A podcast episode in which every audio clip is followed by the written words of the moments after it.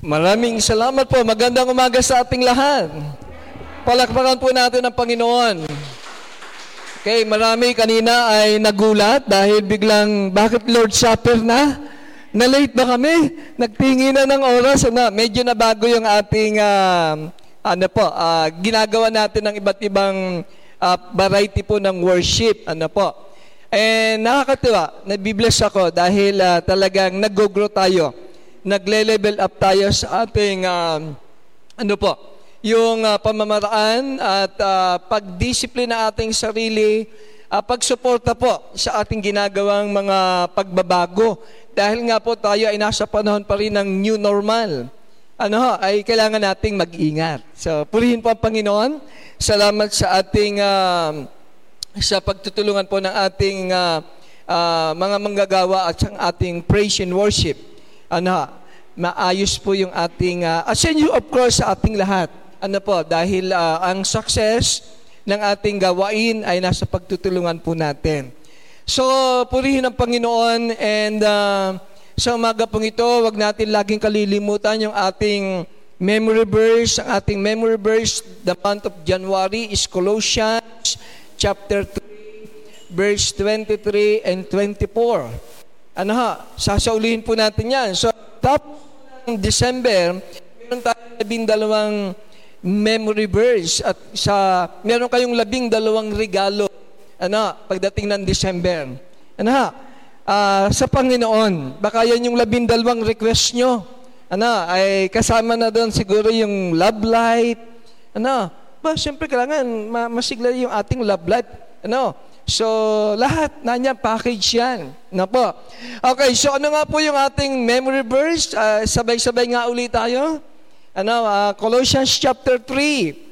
Verse, uh, sana synchronize tayo. Ano, isang, isang translation na lang. ESB. Ano, ESB ang ating translation. Ayan. Ano, para yung ating uh, pag-recite, iisa. Sabi diyan, whatever You do. Sino yung you do? Eh, ikaw. Ako. Ano? Sa atin. Uh, whatever you do, work heartily as for the Lord and not for men. Hindi siya tao ho. Bakit natin gagawin yung kay Lord? Bakit tayo maglilingkod? Ano, bakit natin gagawin heartily for the Lord? Sabi diyan, knowing that from the Lord, you will receive. Kasi ang desire natin talaga mapagpala mabless yung ating buhay. Ano, mabago. At kahit anong pagsisikap natin, kung wala ang Panginoon, hindi yan mababago. Kasi ang Panginoon lang magbabago. Siya lang magbibigay ng inheritance. Yung ating katayo ngayon, that's a reward because of our obedience. Because of our desire na malip up, mag-glorify ang Panginoon. At nangyayari na. Kaya tuloy-tuloy. Ano, uh, maraming challenges, marami pang darating ng 2021, but kapag nakapokus tayo dito, ano, mangyayari yan. Kaya sabi niya, knowing that from the Lord you will receive. Mangyayari pa lang, no? You will receive the inheritance as your reward. You are serving in the Lord. Lahat ba tayo nagsiserve kay Lord? Amen. Lahat ba tayo gustong mapaglingkuran ng Panginoon? Amen. Ba't para kayong inaantok? Ano, nakapag-offering na kayo, magpapa-offering uli ako. Ano, so kailangan masigla tayo. So yan po ang the month of uh, January. Ang month of February naman dahil love month. Na, ano ang ating memory verse? Ayan, very familiar. O, oh, ESV ulit tayo ha. Walang ibang translation. Ito ang ating uh, translation for the month of February. Yan. Ano sabi niyan? Teacher. Sabi, which is the greatest commandment in the law. Ano, sa kautusan, ano daw yung greatest commandment? And he said to him, You shall love the, your God with all your heart. O, oh, heart na naman, ano? With all your heart. Ano pa? With all your soul and with all your mind. This is the first and the greatest commandment. So, para yung desire natin na mag-glorify, mamagnify ang Panginoon, ito yung kailangan. Ibigin siya ng buong puso, Ibigin siya ng buong kaluluwa. Ibigin siya ng buong pag-iisip. Kasi siya yung greatest. Ano, sabi nga doon ay foremost, above all. Ano, siya yung pinaka dapat ginagawa natin. Ano, dahil kung tayo nga na pagtuunan ng pag-ibig, how much more na dapat natin siyang pagtuunan. So, maraming pamamaraan, papaano natin ipakikita yung ating love kay Lord. At yung inyong presensya ngayon, ano, yan ay isang uh, indikasyon ng ating love for the Lord. So, amen po. So, teacher, which is the greatest commandment in the law, sinabi niya dun sa nagtatanong, ano, baka yan din ang tanong natin, ano, sinagot na. Ano ba pinakang maganda kong gawin? Iniligtas mo ako, Lord eh. Ano, ano ba pinakamabuti kong gawin? So, whatever you do, ano man ang pinagagawa sa iyo ng Lord, gawin mo ng buong puso. Ano? Not for men, but for the Lord. Ano? Para knowing, dahil alam natin naman, mawala man tayo sa mundong ito. Ano? Eh, talaga naman, darating talaga, mawawala tayo eh. Dahil ang buhay natin dito, maiksi lang. Ano, kung tayo umabot ng 70, yehey! Ano, inabot natin. Ay kung dagdagan pa hanggang 80, adi nakita mo pa yung apo mo. Na, praise the Lord. Na, ay kung yung 85, malakas ka pa rin. Ano, di lalong maganda. Di ba? Uh, tapos along the way, ang, ang haba-haba nga, ang dami pang problema. No, dahil hindi nga natin alam ang future natin eh. Hindi natin alam ang mangyayari pa nitong 2021 eh. Pero dahil kasama natin ang Panginoon. The steps of a good man are by the Lord. Yun ang maganda doon. Sino yung good man? Tayo na nagmamahal sa Panginoon. Pag, sa ating paglalakbay, 2021, isinama natin ng Panginoon, minahal natin ng Panginoon, at ang gusto ng Panginoon, ang gawin natin, sabi ng Panginoon, sasamahan niya tayo sa ating paghakbang. At ganito yan ha, hindi na hulugan, nakasama natin ng Panginoon, hindi na tayo matitisod. Hindi na tayo madadapa. Nangahulugan yon. Hindi na nangahulugan na wala ka ng problema. Sabi doon, seven times you fall. Ano? Ako niya yun pitong beses kayong madadapa. Kasama niya ang Panginoon pero nadapa ka. Hindi lang once, hindi lang twice, seven times. Sabi naman ng Bible, but seven times ka rin mag abangon. Not, hindi sa ating lakas. Hindi sa ating galing. Sabi doon, dahil ibinangon ka ng Panginoon. Amen. Kaya 2020, bumangon tayong lahat dahil sa Panginoon. Nakakalakad tayo ngayon 2021 dahil sa Panginoon. Amen ba? Palakpakan natin ang Panginoon. Yon. So this morning, ang pag-aaralan po natin ay mga bagay na mga makatutulong, mga basic. Yan, the significance of basic proven lifestyle. No, the significance, ang kahalagahan ng mga basic. Pero yung basic na yan, proven. Nasubukan na yan at naging matagumpay yung mga sumubok. Ginamit na yan at naging effective. Ibig sabihin po na uh, normal na minsan hindi natin pinagbibigyan ng pansin. Ano, alimbawa po, bawal tumawid. Nakamaming tumatawid. Basic lang yon. Halimbawa po, bawal ang hindi naka-seatbelt, nagdadrive. Dahil sa study, marami ang nabangga, walang seatbelt, patay agad. Kaya nga naglagay, Amerika, ang higpit ng seatbelt eh. Pag nahuli ka ng pulis, panayam, sa po, sir, sir, eh siya nabi na ng basic eh. Oh, basic. Bawal ang, pasensya na kayo, wala akong face mask ha. Ang hirap magsalita eh. Uh, bawal ang walang face mask. Bawal ang walang face shield. Kailangan may alcohol. Uh, basic yan. Na dapat gawin. Ay, very obedient. Nagagaling. Ano, di ba? Uh, basic yan, eh, mahalaga. So yung mga basic, mahalaga yon. Sa spiritual life, may mga basic. Yun ang ating pag-aaralan. The significance of basic, pero proven lifestyle. Now, may kanya-kanya tayong lifestyle, pero ang ating pag-aaralan yung mga lifestyle ng mga nauna sa atin na sila ay naging successful and prosperous in life. Gusto ba natin maging successful and prosperous? Amen. Handa na ba kayo makinig? Amen. Okay, so yan po ang ating pag-aaralan. Okay, ang text na basa na natin, ano po, um, uh, Psalms 42, alam natin ang background. Ang background niyan, sinulat yan ng isa sa mga uh, Levites, mga Libita. Ano, isa sa mga uh, manggagawa ni, ni David ano, sa templo. Maring ito ay member ng ano, member siya ng ng parang sa atin ay choir. Siya yung pinaka-director ng choir. No, naglilingkod siya sa Panginoon at uh, nakadama rin siya ng ano parang na na na-disconnect siya sa Panginoon, napalayo. Uh, siguro may mga iba't ibang pinagdaanan. So napalayo siya. And then uh, itaas natin yung verse 6, hindi na natin masyadong pa. Anak siya ni Korah, ano, isa sa mga Libita, kaya sabi doon ng, di ba, nabasa natin kanina doon, kailan kaya ako makababalik muli sa templo para sumamba at umawit sa Panginoon? So, musician to. Ano, isa sa mga choir, uh, siguro siya ay director ng, ng choral ng templo, ng choir ng templo. No. And na, napalayo siya sa Panginoon. Hindi nabanggit ko ano yung dahilan. Pero nanabik siya. At nung siya inaan dun sa land of Jordan and land of Hermon, meron dong maliit na mountain. Ang pangalan niya ay Mount Misar. Sa Mount Misar, uh, maliit lang siya, naando siya.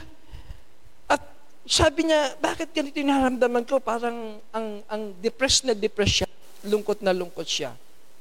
And then, habang siya ay nananalangin, di ba sabi ng verse 3, yung luha niya, kanyang kinakain, parang pagkain. So ang tindi ng kanyang pinagdaraanan, hindi niya alam bakit ganito yung kanyang nangyayari sa kanya. Siguro tayo rin may mga ganong experiences na andito tayo, dinala tayo ng Panginoon. And yet, may mga pinagdadaanan din tayo na hindi natin alam. And maaring ito yung ating Mount Mishar this morning. Isang lugar na kinatagpo ng Panginoon. Kaya itong lugar na ito ay banal. Dito kanya para katagpuin tayo, tulungan tayo ayusin yung ating buhay, ayusin yung ating nararamdaman sa harapan ng Panginoon. Pagalingin tayo sa ating mga dala-dala, mga sugat. No? So, na yung writer, yung sumulat sa Mount Mishar. Mamaya, dumating yung mga deer, yung mga usa. Pagod, galing sa paglalakbay sa disyerto. Dito pala sa Mount Mishar, merong batis. Kaya nga, as the deer panted for, naglalakbay sila kahit malayo, makapunta lang dito. Kasi dito sila magkakaroon ng energy, ng lakas. Para yung kanilang guto, yung kanilang pagod, yung kanilang nararamdaman mawala. Misar. Ginamit na, na, ano, na lesson, na instrument para itong writer na ito, itong uh, sumulat na ito, itong kristyano na ito, na naglilingkod sa Panginoon, na napalayo. Kaya nga, inuuyam siya ng kanyang mga kasama. Nasa ng iyong Diyos? Bakit nangyari sa iyo? Ano? Kaya nga sabi doon, magbalik loob ka, magtiwala ka sa Panginoon. Kaya nga sabi ng hope in God. For I shall again praise Him, my salvation, my God. Kailangan mo magtiwala muli. Umasa sa Panginoon.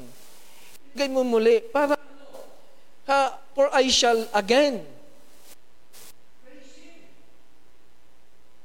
Pag yung may pinagdadaanan tayo, parang hirap makapagpuwi sa Panginoon eh. Ang tendency natin, dapat lumapit sa Panginoon, lalo naman tayong lumalayo. Ano, may dala-dala tayo, ang dapat nga, nabibigatan tayo, lalo tayong lumapit. Ang ginagawa natin, lalo tayong lumalayo. Kaya sabi niya, sabi na, nasa ang Diyos nyo? Bakit ganyan ka? Nangyaya siya, tinatanong siya, inuuyam siya. Pinakita sa kanya sa liwanag, Hope in God, for I shall again praise Him, my salvation, my God. My soul is cast down with me. Discouraged siya. No, discouraged. Possible, isa ka sa mga naka-experience ito. Ako nakaka-experience. Sometimes, nadi-discourage tayo. Di po ba? Sabi doon, kaya sabi niya, therefore I remember you from the land of Jordan. naalala niya. Kaya nga naalala kita sa land of Jordan, sa land of Hermon, Mount Mishar, the Batish. And alam natin yung Batish na andun yun. Kaya, yun ang nangyari. Kaya makikita ho natin, ito yung basic na sometimes na mahalaga na ating maunawaan sa ating buhay. Ano, may mga basic, you know ang background nung nung Psalms 42. No, na possible uh, uh, ang ating ding soul possible is cast down, discouraged tayo, bakit ang tagal-tagal na, bakit ganito, um, uh, kung kailan pa nag-pandemic, tumaas ang presyo ng baboy, No, isipin nyo, umabot ng 400, 450. Kung ang daily mo ay 500, di hindi ka na, bigas na lang. Ay, yung panghalo pa sa baboy, wala na. Oh, ay, wala na, no, kalahati na lang. Kaya, anong gagawin mo? Mabuti na lang, medyo na control. Ang hirap talaga ng buhay ngayon. Tumaas pa ang gasol. Isipin niyo, nagulat ako. December ay 5.8, 5.60, ngayon 5.660. Ano? Ang, ang gasol. Isipin nyo, kaya napaka, hindi ho natin alam ang, ang, ang future natin. Hindi natin alam ang, ang 2021. Ano, ang alam lang natin, tinawag tayo ng Panginoon, binuhay tayo ng Panginoon, sa ating paglalakad, sabi ng Panginoon, yung ating hakbang, kasama natin ang Panginoon, sasamahan tayo. Yun lang ang alam natin sa 2021. Kaya mahalaga, maintindihan natin yung mga basic ano po? Okay, next po. Yan. So yung background. Kaya nga ito ang ating catch. Apart from the Spirit of God, no one would pan for God. Kahit kristyano ka na, pero kung malayo ka sa Panginoon, hindi ka lalapit sa Panginoon, hindi mo hindi ka hindi mo ma-experience ang presence ng God. Na parang yung pinaka kung ano, pinakita lang nitong Psalms 42. Kaya nga sabi doon as daddy pan. Ano, Katulad ng usa na hinahanap ng pagod kong kaluluwa ay ang batis ng Panginoon, ang presensya ng Panginoon. Dahil kahit anong sikap natin, kahit anong galing natin, mapapagod at mapapagod at mapapagod tayo. Diyos lamang ang makapagbibigay ng kapahingahan sa mga tunay na mananampalataya. Diyos lamang ang magbibigay sa atin ng masarap na tulog sa gitna ng mapanganib na sitwasyon na meron tayo ngayon. No, na-experience na natin yan ng 2020. No, lagi tayong takot. Lagi tayong nangangamba. Pero yung takot na yun, may kamandag pa ng 2021. Na pinaghahanda pa rin tayo, pinag-iingat. Pero salamat, kayo naman ay mga obedient, maingat. Praise the Lord. Nasa tao ang Nasa Diyos ang awa, nasa tao ang gawa. Parang tama na rin yung kasabihan na yun. Ano ho? Totoo, ano ho? Gagawa rin naman tayo. Huwag niyong iasala sa Diyos, Lord, pagalingin mo ako. Lord, ingatan mo ako. Hindi, gagawa rin tayo ng mga mga panuntunan na dapat nating ginagawa. Ano po? So, the Christian faith is about union and communion with Jesus. Para maintindihan natin yung, yung basic proven lifestyle na yan yung ating catch. Catch is the summary ng ating gusto kong maiwan sa atin, sa ating pagharap ng 2021. Ano? Dahil ngayon 2021, meron tayong magandang pangarap at ang pangarap na yan ay pwedeng maabot, pwedeng mangyari kung dadaan tayo ng basic. Ang basic na ito ay proven na maging lifestyle natin na pag hindi ito naging lifestyle natin, iba ang magtuturo sa atin ng lifestyle. No, kaya napansin ko yung iba nagtatabaan, naglalakihan ang tiyan, nagkakaroon ng bilbil. Kasi yung lifestyle na bago pagpasok ng COVID. Ano? Hindi na tayo nag-exercise. Di ba? Nawala yan? Totoo, hindi. Oh. So, more on tayo nakaharap. Computer. Oh. Di ba? Negosyo na bago. Kaya medyo, uh, kahit walang trabaho naman, praise the Lord, na yung iba naman na yan, oh, tumaba pa rin tayo. No, kahit may COVID, si Kuya Wilson niya, nakapagpagawa pa ng bahay eh. Di ba, Kuya Wilson? Di ba? Ang galing ng himala nun. pagpapala ng Diyos yun eh, di ba? Lahat naman tayo. Wala akong nabalita sa inyo na nagutom. Wala akong nabalita sa inyo na kayo'y nanghingi. No, ang Diyos ay nagbibigay, blessing yon. Pero kahit meron kayong pangalangan, hindi kayo nangihingi. Kasi sabi ng Panginoon, ang matuwid, kung ang leon ay nga nagtitiwala sa Panginoon, hindi magugutom. Amen? Palakpakan natin ang Panginoon. Ano po? So yon, mahalaga po yon. Yung Christian life is about union and communion with Jesus. Next. Ayan po, the significance of basic proven lifestyle. Ano po? ang kahalagahan ng uh, mga basic, mga pangunahin, pero proven, na patunayan na, na mga lifestyle na dapat natin gawin. Para tayo maging successful, victorious for 2021, dahil hindi pa natin alam. Para tayo po tuloy-tuloy na makapaglingkod sa Panginoon. Tuloy-tuloy na tayo po ay maging fruitful. Tuloy-tuloy na mapulpil natin ang plano ng Diyos sa ating buhay. Ang ating ay maging meaningful and significant sa harapan ng Diyos. Ano po? Okay, next. Number one, na proven po ay yung tinatawag nating connect with God every day. Connect with God every day. Mahalaga po yung connection with God every day. Through prayer. Ano? Through prayer.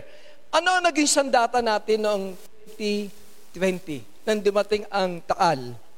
nang dumating ang COVID, ano naging data natin? Prayer. Tinuruan tayo ng Panginoon na maging humble. Dati hambog tayo eh. No? Diba? Kasama ako doon. Hindi kayo dati. No? Pero 2020, tinuruan tayo to pray. Takot tayo, umiiyak nga tayo eh. Malayo nga tayo sa ating mga anak, pinagpipray natin sila. Ano nangyayari? Malayo tayo sa ating mga mahal sa buhay, ipinagpipray natin. Tinuruan tayo mag-pray. Kasi ang totoo, minsan, pag may calamity, doon tayo natututong lumapit sa Panginoon. Ano po? So pray. Ano sabi ng 1 Thessalonians 5? Rejoice in the Lord. Rejoice always.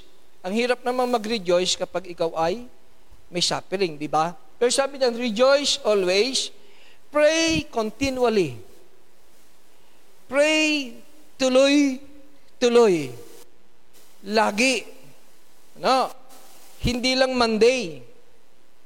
Kaya salamat din sa effort na ginawa ng ating logistic na Ate Doti. Ano? Tinuruan tayo na magkaroon ng prayer every day, devotion every day.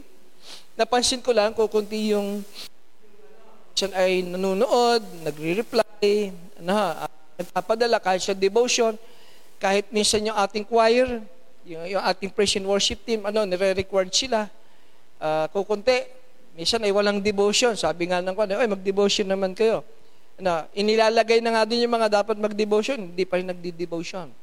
Uh, pero baka busy sa pag-aaral. Well, uh, um, understood naman po yun. Ano po. But dapat meron pa rin. Sabi diyan, pray continually Give thanks in all circumstances, for this is God's will for you in Christ Jesus. So, kahit daw po may COVID, ano, pangyayari yun na hindi natin control eh. Control ba natin yan? Hindi. Diyos lang eh. So, ang, ang magandang kwan pala dyan, uh, antidote sa takot na yan is prayer. Panalangin. For this is the will of God. So ang unang basic na tinuturo sa atin sa ating pagharap sa 2021 is pray. Kung paano tayo tinuruan ng 2020 to pray, ngayon 2021, ito yung ating maging baon, is to pray. Matuto tayong mag-pray. Daily, continually. Ano man ang sitwasyon, may blessing man o wala, dapat tayong mag-pray. Ano, basic po yan. Marami ng mga sumubok at naging successful from Genesis to Revelation ng mga mananampalataya. Ang kanilang naging lakas para harapin ang bukas is ang panat sa Panginoon. No, napakahalaga ang prayer. So, you know, we, I, I ina-appreciate ko yung ating church. No, yung kanilang effort na ginagawa, in-encourage tayo to pray. And this morning, sa ating pagharap muli dahil meron tayong goal. Our goal is to lift up the name of Jesus, the name of our Lord.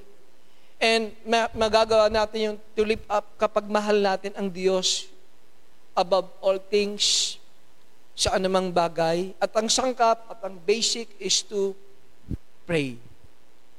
Connect with God every day. Basic lang yan. Ha?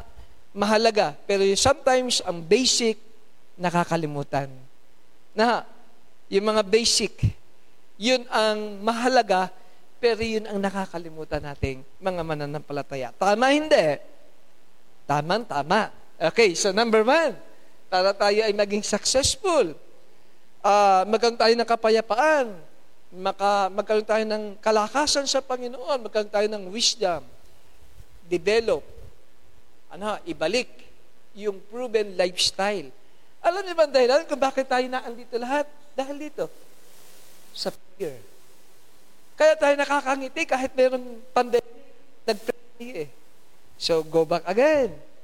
Ano? Dun sa mga basic, mga mahalaga. Huwag natin kalilimutan to pray. Number two. Okay, next. Yeah, number two is listen carefully and intently to God's Word. Carefully. Ano? And intently. May dalawang salita na po. Carefully, intently. Saan? Sa God's Word. Alam niyo mga kapatid, sa panahon natin ngayon, napakaraming fake news. Ang daming fake news. Ayun na lang po sa vaccine eh. Ang daming fake news. Kahit mga pastor, no, mga mananampalataya, isipin mo, ayaw magpaturok ng vaccine. Bakit daw? May chips. Sa Mindoro, yung aming mga pastor, sabi ko pa, paano magkaka-chips yung, ano, yung liquid eh? Ay, liquid yun. No. Daming fake news ngayon. Kaya pag interpret natin yung fake news, kanina nga na, fake news ako eh. Biglang lumabas sa cellphone ko, Bong Revilla, patay na. Kaya sabi ko, Timimi, patay na ba si Bong Revilla? Sabi ko, ba, nanonoodin ko mamaya. Yun pala yung news na yon ay nang siya ay na-COVID. No, ay nagulat naman ako na, na may pinapanood ako, biglang nag-appear. Ano, ay kung naibalita ako agad yun na, Uy, si Bong Revilla patay na. Sino nagkalat? Pastor Alegre. Ano, fake news pala. Ang dami ngayon fake news. No. Kaya mahalaga po yung Word of God. Babasahin po natin. Alam niyo po, kasi bakit mahalaga ang Word of God? Kasi yan ang magbibigay sa atin ng success and victory. Ano? Kung gusto, gusto daw po nating maging successful and prosperous, meditate the Word of God day and night. Ano? Kasi pag tayo po ay nagbabasa ng Word of God, alam niyo po ba, Paano na malalaman ang taong nagbabasa ng Word of God? Ang taong nagbabasa ng Word of God, hindi naniniwala sa horoscope. No, yung, yung taong hindi nagbabasa ng Bible, ang binabasa ng horoscope. Eh, pati, isipin niyo, pati yung katapusan ng mundo, idadaan sa horoscope. Pati ang kanyang future, nasa horoscope. Mali. Kaya alam mo, pag lagi siya sabi horoscope, ay, hindi nagbabasa ng Bible yan. Horoscope ang binabasa niyan. Bakit? Ano sabi ng Bible? Joshua 1.8. Okay, ate? Shoot, ayun. This book of the law shall not depart from your mouth. Ano po? But you shall meditate it day and night, so that you may be careful to do according to all that is written in it para carefully daw po magawa natin ang lahat ng nakasulat dito. Kaya sabi doon, day and night, meditate the Word of God. Ay minsan, ang tao po, mas pinaniniwalaan yung sinabi ni Nostradamus na panood sa YouTube, kasi puro YouTube. Ay, ito ang mangyayari sa katapusan ng mundo. Anong basihan mo? Sinabi niya. No. Uh, ako daw ay yayaman, ako daw ay uunlad kapag ito. Hindi, ang, ang binigay na prescription ng Bible for us to be successful and prosperous is the Word of God. Mananampalataya tayo sa atin yan. Ito yung manual natin. Ito yung guide natin para tayo maging prosperous. Sabi diyan, For then you will make your way prosperous. Kailan ka magiging prosperous? Kailan tayo magiging successful? Kapag nag-meditate ka ng Word of God day and night. Of course, habang kayo ay dapat mag-aral, pag pinag-aaral kayo, mag-aral muna, magtapos. Huwag munang mag-boyfriend sana at mag-girlfriend. Ano, magtapos muna kayo. Kasi hindi rin assurance ang tinapos na kayo ay magiging successful and prosperous. Ano, kasama yan sa plano ng Panginoon na kayo ay mag, makatapos ng pag-aaral. Ano, and then sabi dito, then, then, saka pa lang, you will make your way prosperous and successful in life. Maraming mga naging prosperous pero hindi successful. Diba? Prosperous nga sila. Pero hindi naman successful. Diba? Ang dami niya sa ating mundo. Prosperous and yet not successful. Ang nakita ko lang na naging prosperous and successful, na siguro kilala nating lahat. Sino kilala niyo? Ako may kilala. Manny Pacquiao, ano? Maganda. Prosperous, successful. Salamat na lang. Si si Manny Pacquiao sana uh, ah, sana muntik na na masaid ng kanyang kayamanan.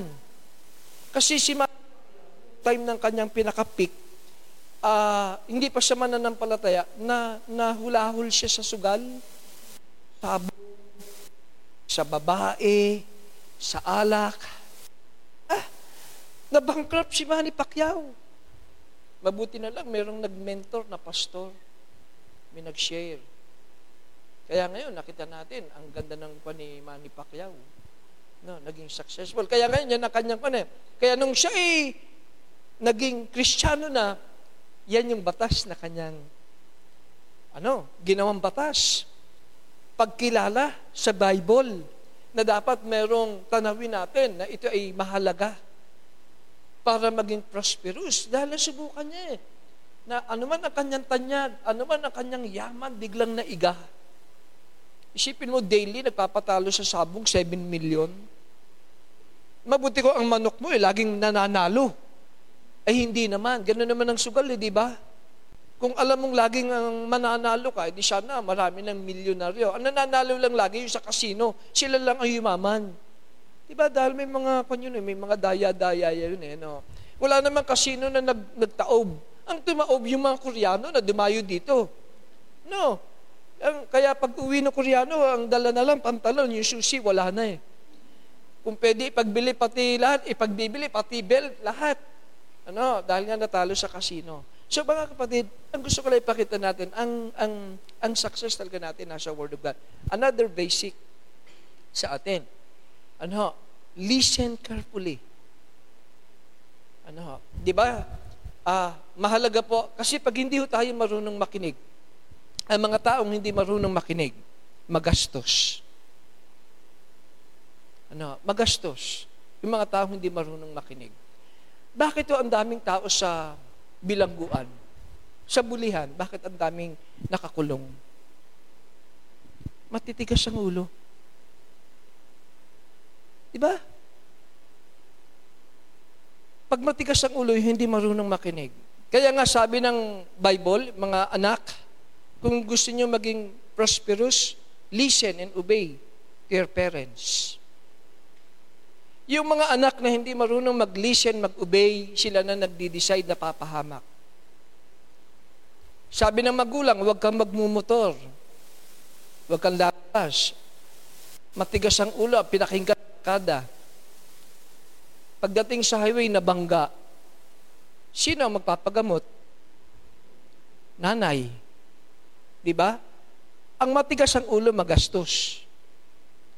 Sabi ng nanay, huwag manigarilyo. Nang tatay, huwag manigarilyo kasi magkakaroon ang baga mo, magkakaroon ka ng TB. Mangihina ka. O pag may TB na, sino magpapagamot? Nanay. Sabi ng nanay at tatay, huwag magpupuyat. Magkakaroon ka ng TB.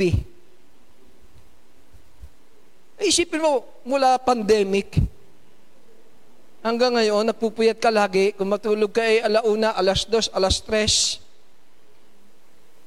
Tapos gigising ka ng tanghali na, kakain, maliligo. Hmm. Diba? Totoo hindi? Pag nagkasakit ka, sino gagastos? Magulang.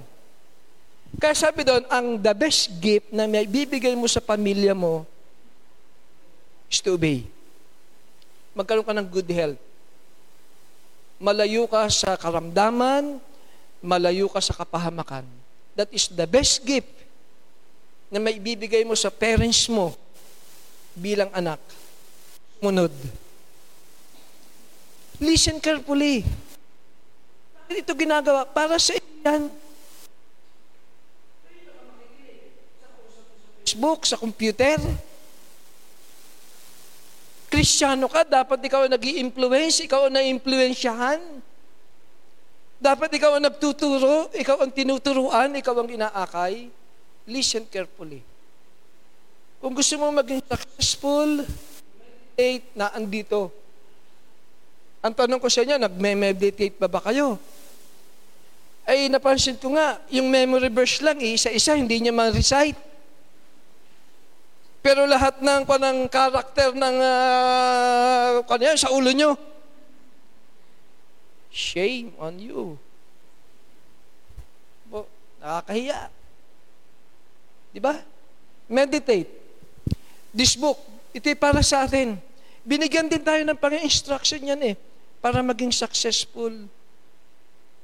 Pag natapos niya yung basic, independent na kayo, go kung yan ang gusto niyong buhay.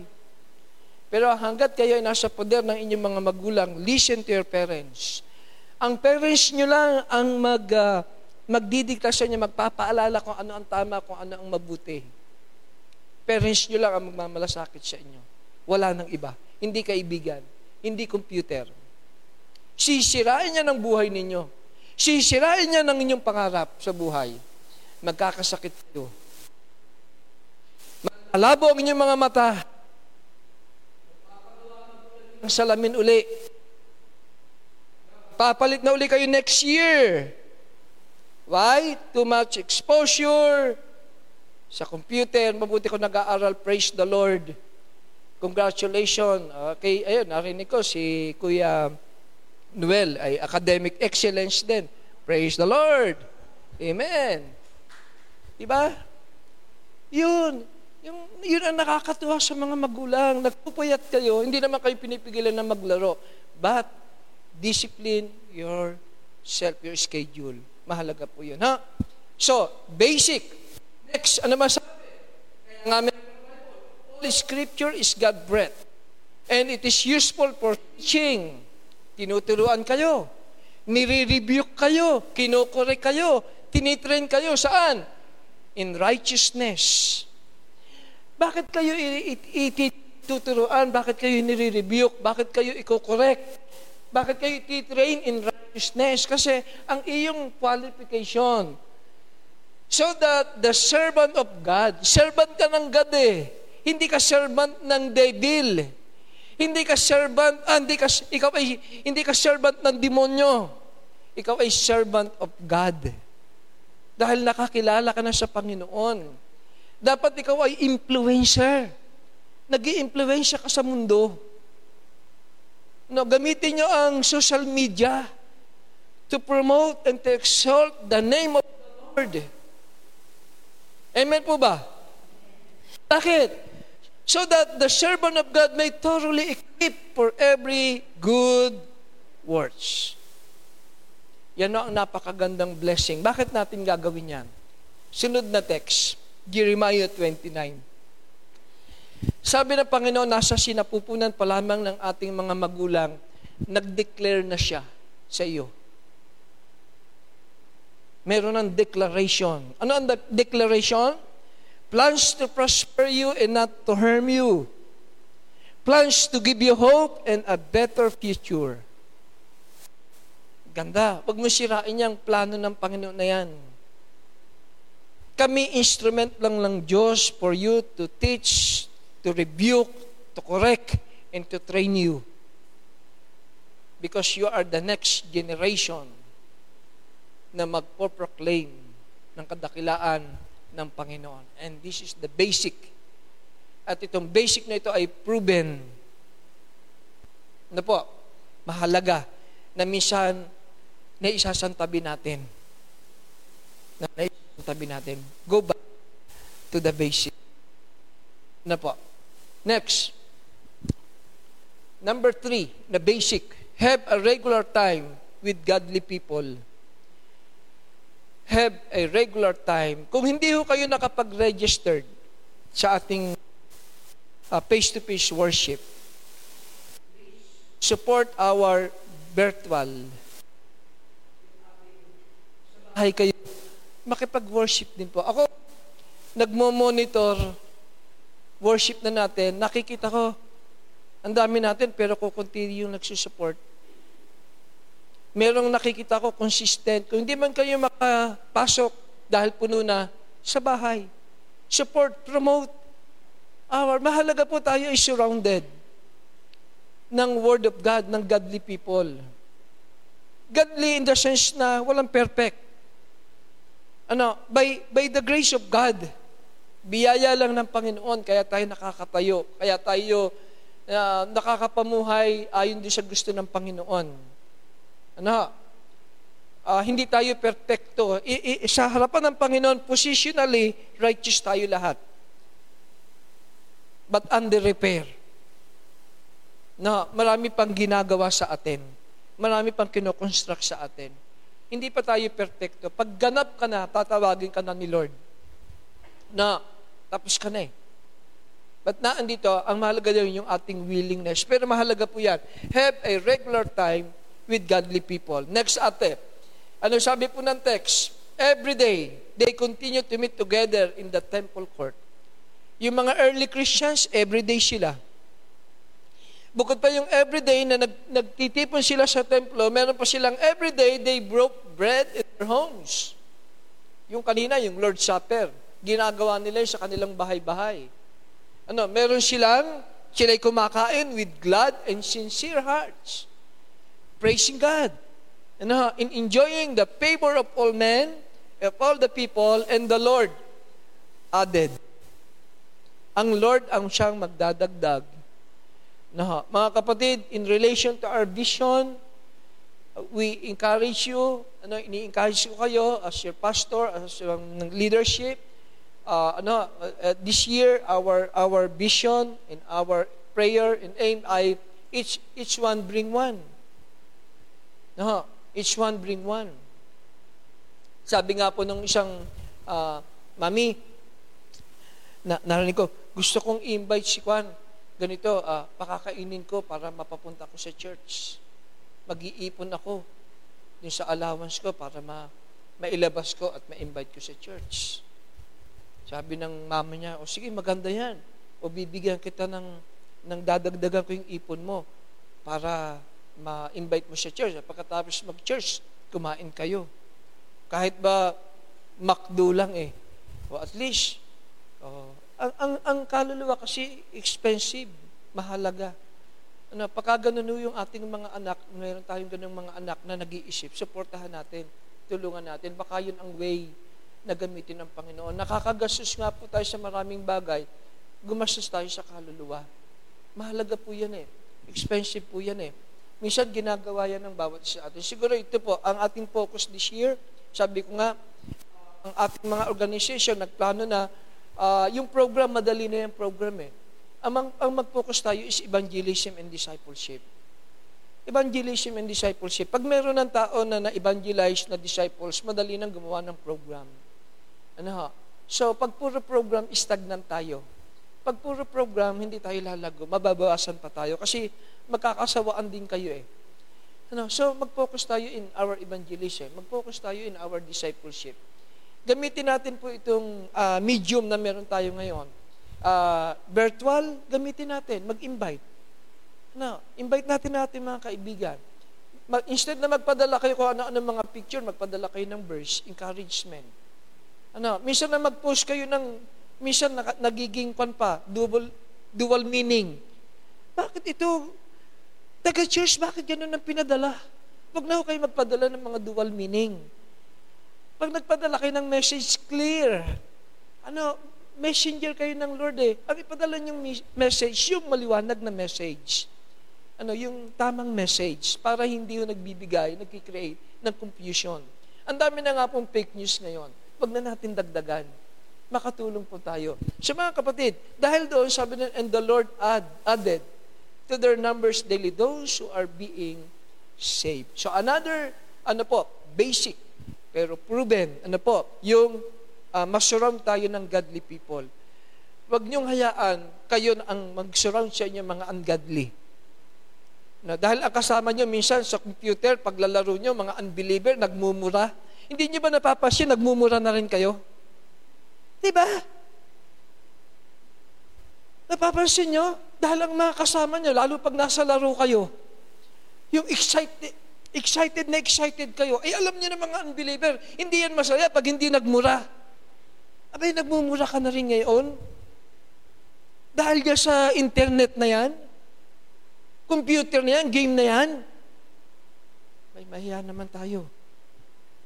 Ano ang blessing mo? Ano ang iyong ano, ano ang iyong pagpapala? So surround yourself. Gawan mo na ng paraan ano, alam mong ikaw ay lumalayo, alam mong nagiging pangit na yung iyong, ano, ay gumawa ka na ng paraan. Ilayo mo na ang sarili mo. Surround. Ang dami namang mga, mga magaganda, mga cute, mga gwapo na naan dito na naglalaro din. Yun ang iyong kanin. Baka sabi, praise the Lord! John 3.16! Diba? Romans 6.23! Ay, di ba dami pang ating verse? Diba? Abay, pagka naman kalaro mo eh, tapos enjoy na enjoy ka pa, magdamag. Alas 4 na eh, nag, nagkukang ka pa. Tapos tulog ka maghapon. Bye. Surround yourself. Tama ba, Tibiki? Tama, tama. Okay, okay, next. Okay, number four. Eh, matatapos na tayo, bibilisan ko, pinapawisan ako. Number four, celebrate God's goodness every week. Na celebrate God's goodness every week. Ano po yan? Sabi ng Bible. Ano sabi ni David sa Psalms 122 verse 1? I was glad when they said to me, Let us go to the house of the Lord. Diba? Ang sarap pakinggan kung anak mo, Daddy, bukas pupunta tayo ng church. Ano? Bukas maaga ako sa church. Diba? Ang sarap. Kung magulang ka, ano, kung pastor ka, mga membro mo ang aga sa church. Di ba? Hindi na lilate. No? Kung asawa ka ng pastor, asawa ka ng elder, di ba? O, si ka. Na lilate sa tira, no? Deacon ka. Di ba? Ang ganda. Sabi niya, I was glad. Anong pakiramdam? Wow, nakaka-encourage pala yung pagpunta mo sa church. Diba? Sabado pa lang, nagpaplano ka na. Pupunta ka ng church. Why? Kasi naandun ang presence ng God. Amen? Na, bakit tayo pupunta ng church? Hebrew chapter 10, verse 25. Ano sabi doon, ate? Not giving up meeting together. Bakit wag natin kakaligtaan? As some are in the habit of doing, but encouraging one another And all the more as you see, kasi nakikita natin na malapit nang dumating ang Panginoon. Dahil alam natin na mayroong second coming at malapit nang dumating ang Panginoon, ito yung dahilan na ang lahat ng ating ginagawa, dapat nating gawin, nakapokus tayo sa coming ng Lord. Ano? Ang conclusion, lahat ng ating ginagawa is because alam mo na darating ang Panginoon. Tanungin ko kayo honestly, kung dumating ba mamaya, handa ka ba? Not because ligtas ka. Ang tanong, napulfill mo ba yung Great Commission? Nakapagdala ka ba ng soul? Anong dadali natin sa harap ng Panginoon? Honestly speaking, ready ba tayo? Not yet. Napulfill ba natin ang Great Commission? Nakapag-share ba tayo ng gospel? Not yet. And that's the reason. Kaya nga sa Bible ng Peter, kanyang pagparito is because binibigyan niya ng chance ang tao na makapagsisi sa kasalanan.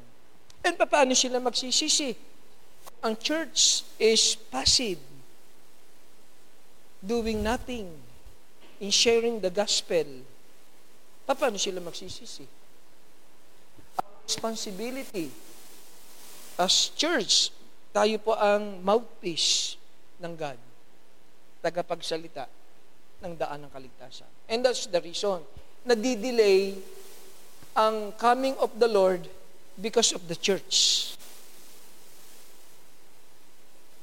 Okay? Hello? Ngitian natin yung katabi natin. Tama si pastor. Sabihin mo, tama si pastor. Uy! Ayan, tama si pastor, no? Sa, ayan. Tama ang Panginoon. Kaya nga, mahalaga ito yung giving kasi nagpa, yung ating attending nagpapaalalahanan tayo. Okay, next. Yan. So, number five, na basic. Malapit na, dalawa na lang.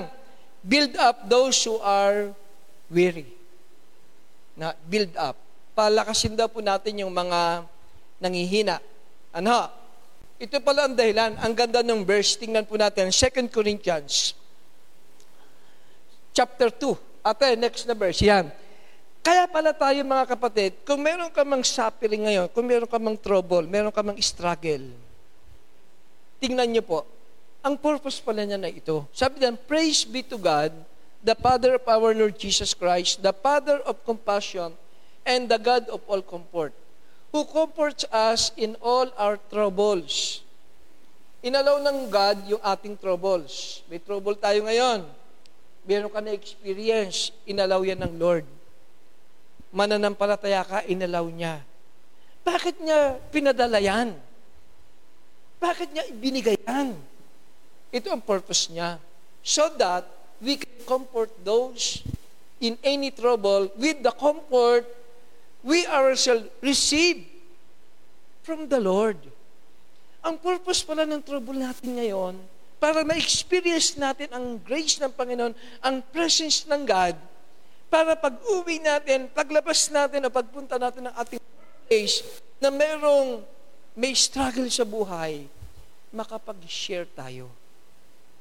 Yung experience natin kay Lord, karanasan natin kay Lord, yun ang gagamitin natin para maging effective tayo.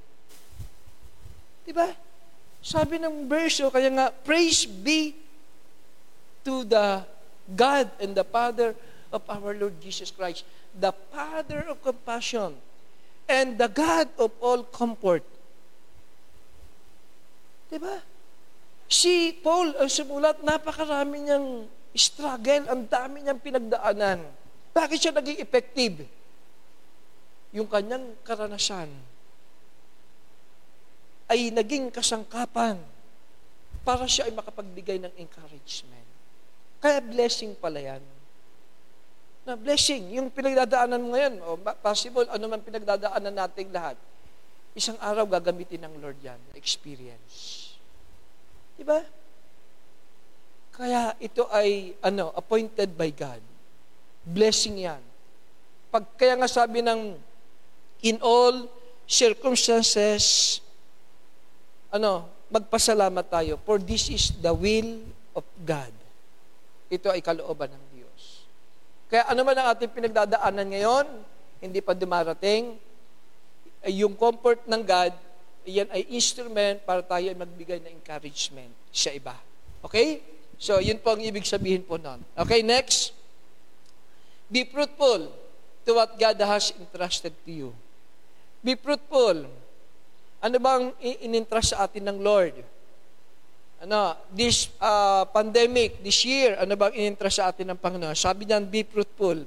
Ano ang ating text? John 15, verse 5, I am the vine, you are the branches. If you remain in me, I in you, you will bear much fruits, and apart from me, you can do nothing.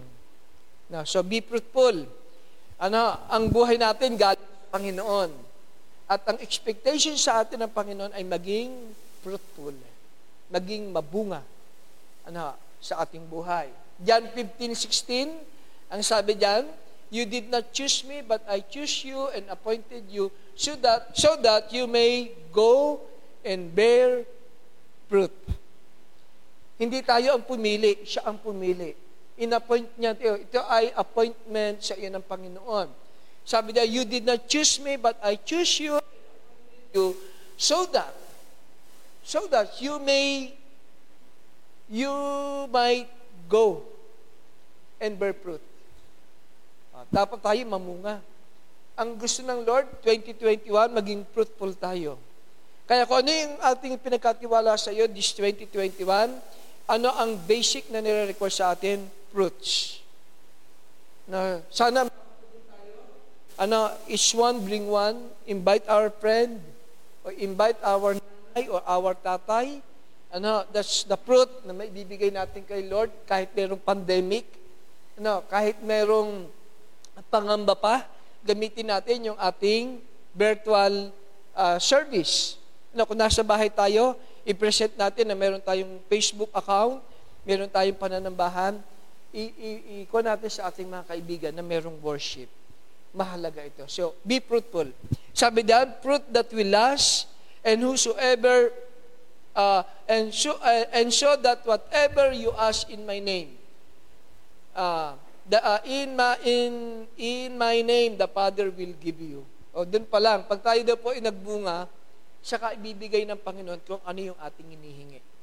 Ang blessings ay laging conditional. Ano, may merong nire-required, hinihingi din ang Panginoon. So yan po ang basic. And last but not the least, sabi po diyan, at yan, allow someone to be your mentor. Allow someone to be your mentor. The most successful person in the world is, sino kilala nyo na successful na tao sa sa mundo? Ano, uh, number one sa akin si Manny Pacquiao nga. Ano, si Manny Pacquiao, why? Kasi meron siyang mentor. Meron siyang magaling na coach at meron siyang pastor na nagko-coach sa kanya, nagme-mentor sa kanya. Mahalaga po yung mentoring. Uh, ina-appreciate ko yung ating mga ano, uh, tuloy-tuloy yung mentoring ng young professional, ng youth, kababaihan, uh, mga tatay, meron kami yung kapihan namin every every twice a month. Ano, Uh, sa mga ganong diwa, nakakatulong po ito na mahalaga po yung mentoring. Merong coach, may nagtuturo sa atin. No, uh, wag nating hayaan na ang magturo sa atin ay ang ating mga kaibigan na wala naman sa Panginoon. No, ibang ituturo nun. Uh, kailangan ang magturo sa inyo ay mga taong merong uh, pagkatakot sa Panginoon. Pag ikaw po ay babae, babae. Pag lalaki po, lalaki. No, yung masyashiran mo ng iyong ng iyong mga problema.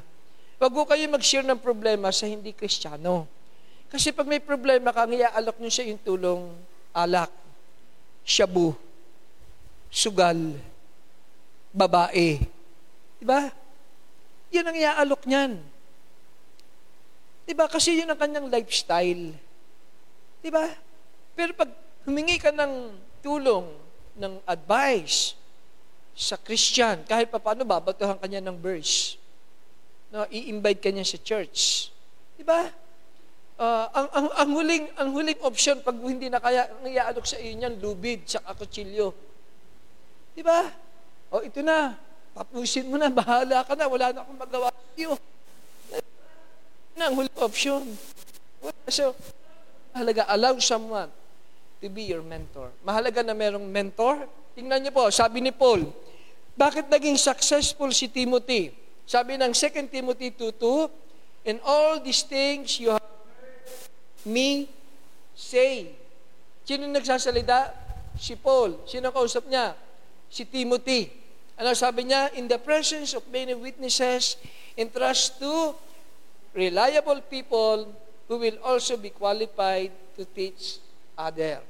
So merong binanggit yan, apat na generation No. Ito yung mentoring. Sino yung apat na generation? Next. The first generation is Paul. The second generation is Timothy. The third generation is the trusted people. Sabi ni Paul kay Timothy, pumili ka ng trusted people. Ano po? At sino yung panghuli? Ito po yung next generation. The next generation. Kaya merong four generation. Sa mentoring, merong apat na generation. May mentor, may mentees, yung minay-mentor mo, ano, may mentor mo, tuturuan mo, ano, ito ang magandang gawin natin, magturo tayo. Ano, para pag nawala tayo dito sa church, merong may mapag-uusapan tungkol sa buhay natin. Si ano, ayan ang nag-akay sa akin, nagdala sa akin. Tinuruan ako. Ano, uh, pinapanalangin ako. So yun po, si Paul, Timothy, trusted people, and then the next generation. Na ma- mayroon tayong next generation. Na kaya mahalaga po 'yon. Mahalaga po yung mentoring. So ito po mga kapatid, ito po yung uh, uh, pitong basic, significant basic to, pero proven like, na maging lifestyle po natin. Subok na siya. Kung gusto nating maging successful, gusto po nating maging mabunga, ito po yung mga bagay na mahalaga na dapat to meron ho tayo. Kung hindi kayo nakapag uh, uh, take down, nakapag uh, napapanood natin yan sa ating Facebook account. Ano, pwede niyong reviewin, pwede niyong isulat uli, na pwede niyong panoodin, ano, kahit everyday, pakinggan ho ninyo, at uh, yun know, naandun yung ating mga outline kung hindi kayo nakakapagdala ng ballpen, ng notebook, ano, para nakita po natin. Okay po, bilang conclusion. Okay. Conclusion po, no one knows what will be our situation this year. Hindi natin alam kung ano ba ang ating kalagayan this year. Na, yung iba takot magpaayaw, magpatulsin. May freedom. Pero ini-encourage tayo ng DOH na magpaturok. Uh, i-interviewin kayo sa inyong health na sitwasyon. Ano, pagkaturok sa inyo, sabi ng DOH, ay makakauwi. 30 minutes pagpapahingahin kayo. Nagpadala ko sa ating messenger account, galing DOH, panoodin nyo, basahin ninyo, guide. Na, ang narinig ko doon na isa, yata, programa ng gobyerno, pag tinurukan kayo at namatay, ang pamilya nyo tatanggap ng 1 million. Kiniwento ko kay Pastor, ano? Sa labag kagabi, nakakwentuhan kami. Sabi niya, Pas, hindi ako magpapatulog kahit may 1 million. Sabi niya, paunahin ko iba. Sabi ka ako, magpapatulog. At least kahit pa paano, may 1 million ako maiiwan. Na, pambili ng computer ng mga anak ko. Hindi, pampaaral, ano? Ah, papatulog ako. Ako, bakit? Ay, ka naman yan, proven yan eh. Pero may kung may, may diabetes yata, hindi yata tinuturukan. Intayin ng virus bago kayo mag- yun. So, una, ang ating buhay nasa kamay ng Panginoon. No one knows what will be our situation this year, 2021. God alone has the sovereign knowledge in every details of our life. Diyos lamang ang nakakaalam. Na, may mga ginagamit lang din tao. This is the reason why we need to entrust our lives to God. Ito yung dahilan. Interest natin sa Panginoon ang ating buhay. Possible, buhay pa ang inyong mga magulang ngayon, bukas wala na. Ano, buhay pa yung tumutulong sa inyo, bukas wala na. Buhay pa yung nagpapaalala sa inyo, bukas wala na. Entrust ang ating buhay sa Panginoon.